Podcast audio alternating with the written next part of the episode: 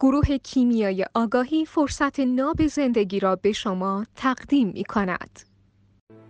در دو قسمت قبل فایل تنهایی درباره اینکه تنهایی چی هست و چگونه با خودمون تنها باشیم و چگونه با خودمون ارتباط برقرار کنیم صحبت کردیم.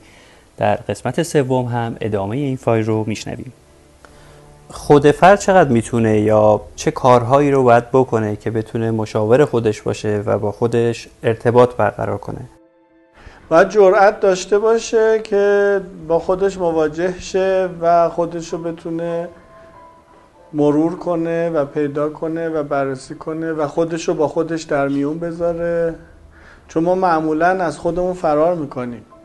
حتی حاضر نیستیم صحنه های قبلی رو مرور کنیم. مثال براتون بزنم. وقتی یه گافی میدین تو حرف زدن با یه کسی مثلا رفتیم پیش یه آدم مهمی هول میشین. به جای اینکه بگی قربونتون برم میگی قربونم بری مثلا. هر دفعه میای اینو مرور کنی اینجوری می‌کنی. این.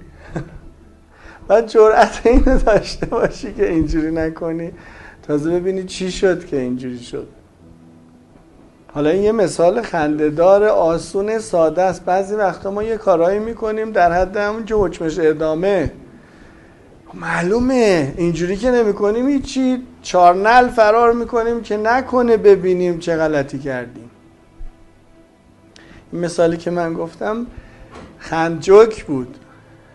بازم اینجوری دلمون نمی‌خواد اونو مرور کنیم که وای من از هولم جلو اون آدمی که تازه می‌خواستم آبروداری کنم که هیچ که اصلا خراب شد.